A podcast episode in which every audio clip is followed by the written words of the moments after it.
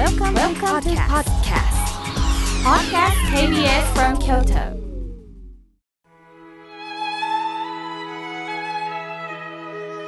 改めまして、僧侶の河村明慶です。今日の法話のテーマは、柔軟な心です。今日は5月6日で、ゴムの日だそうです。ゴムはわずかな力で大きく伸び、瞬間的にも元に戻る性質を持つ物質ですよね。身近には、車のタイヤ、ゴム手袋、ホース、腕輪ゴム、電線、チューブ、ゴム風船、長靴など様々なゴム製品があります。ゴムにはゴムの木、パラゴムの木から出てる樹液を固めて加工した天然ゴムと石油を材料にして薬品を混ぜることでいろんな性能を加えた合成ゴムの2種類があります。私はどれだけ時代が変わってもなくならないと思ってるのがあるんですよ。それは輪ゴムじゃないかなと思っています。輪ゴムというのは物を束ねる目的でまあ輪っか状に加工されたゴム製の文具ですよね。私も家事をするとき手には輪ゴムをつけてます。するといろんなものを束ねたり袋をぐるぐるっとねあのくくったりするのも便利ですし実はこの番組もリスナーさんからおはがきをいただいた場合には、えーやはり輪ゴムが大活躍で、えー大切に保管するために輪ゴムでこうくくったりしております。さて輪ゴムの歴史は1820年後にこのゴムの発見者として知られたイギリスのトーマス・ハンコックさんが中南米の先住民族が使用してたゴム製の袋を薄く輪切りすることでそこから靴下とか服の袖を留めるのにもともと利用したんですって。これって私も学生時代靴下がずり落ちないようにいつも輪ゴムで留めてたんですけどもうすでにされてたことだったんですよね。さて先ほどはゴムはゴムでも人間の心は放っておくと硬くなっていきます。つまり頑固になってしまうということです。これは私も含めてなんです。なぜ頑固になるかというと頑固の頑は硬くなって読みますよね。堅くなに自分を守るんです。守る心はありますがそれが強くなると人とも衝突してしまいがちです。私は昔から師匠からね3つの Y でスペルのね3つの Y で生きなさいと教えていただいたことがあります。Y の一つは柔らかさ。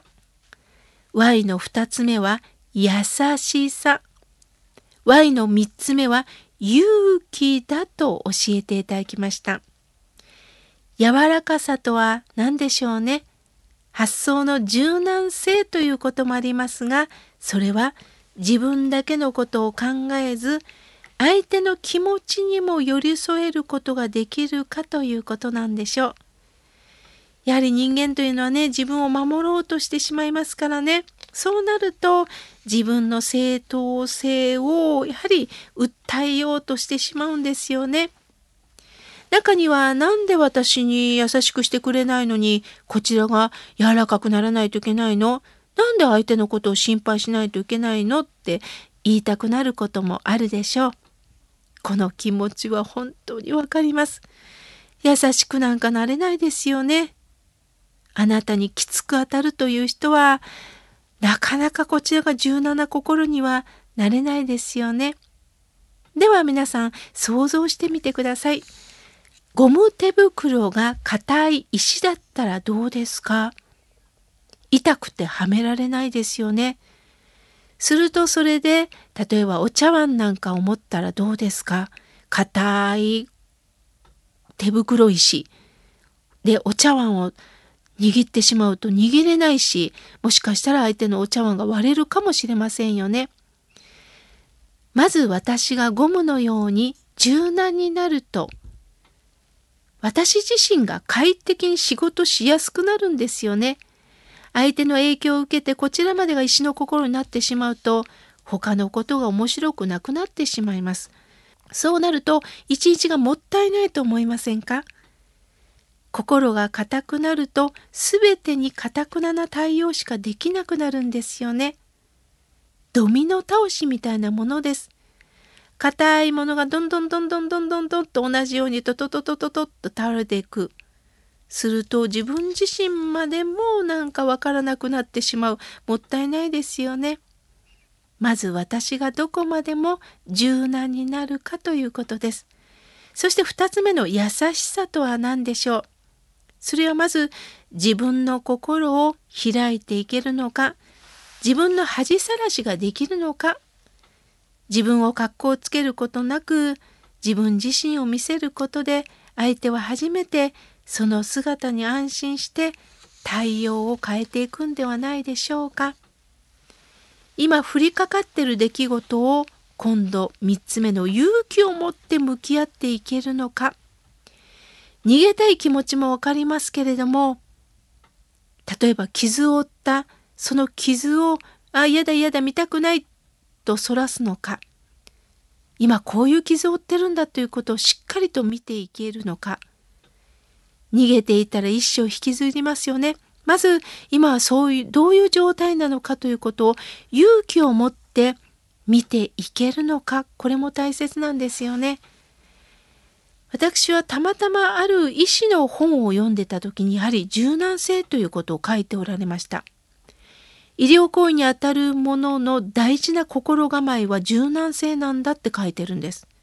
例えば症状を正確に把握するためには先入観をまず取らないといけない。どうしても多分この年齢、この性格、多分こういう食生活の人はこんなケースだろうと決めつけてしまいがちですが、その患者さんの一人一人の症状を見ていかないといけないんだっていうことを書いていました。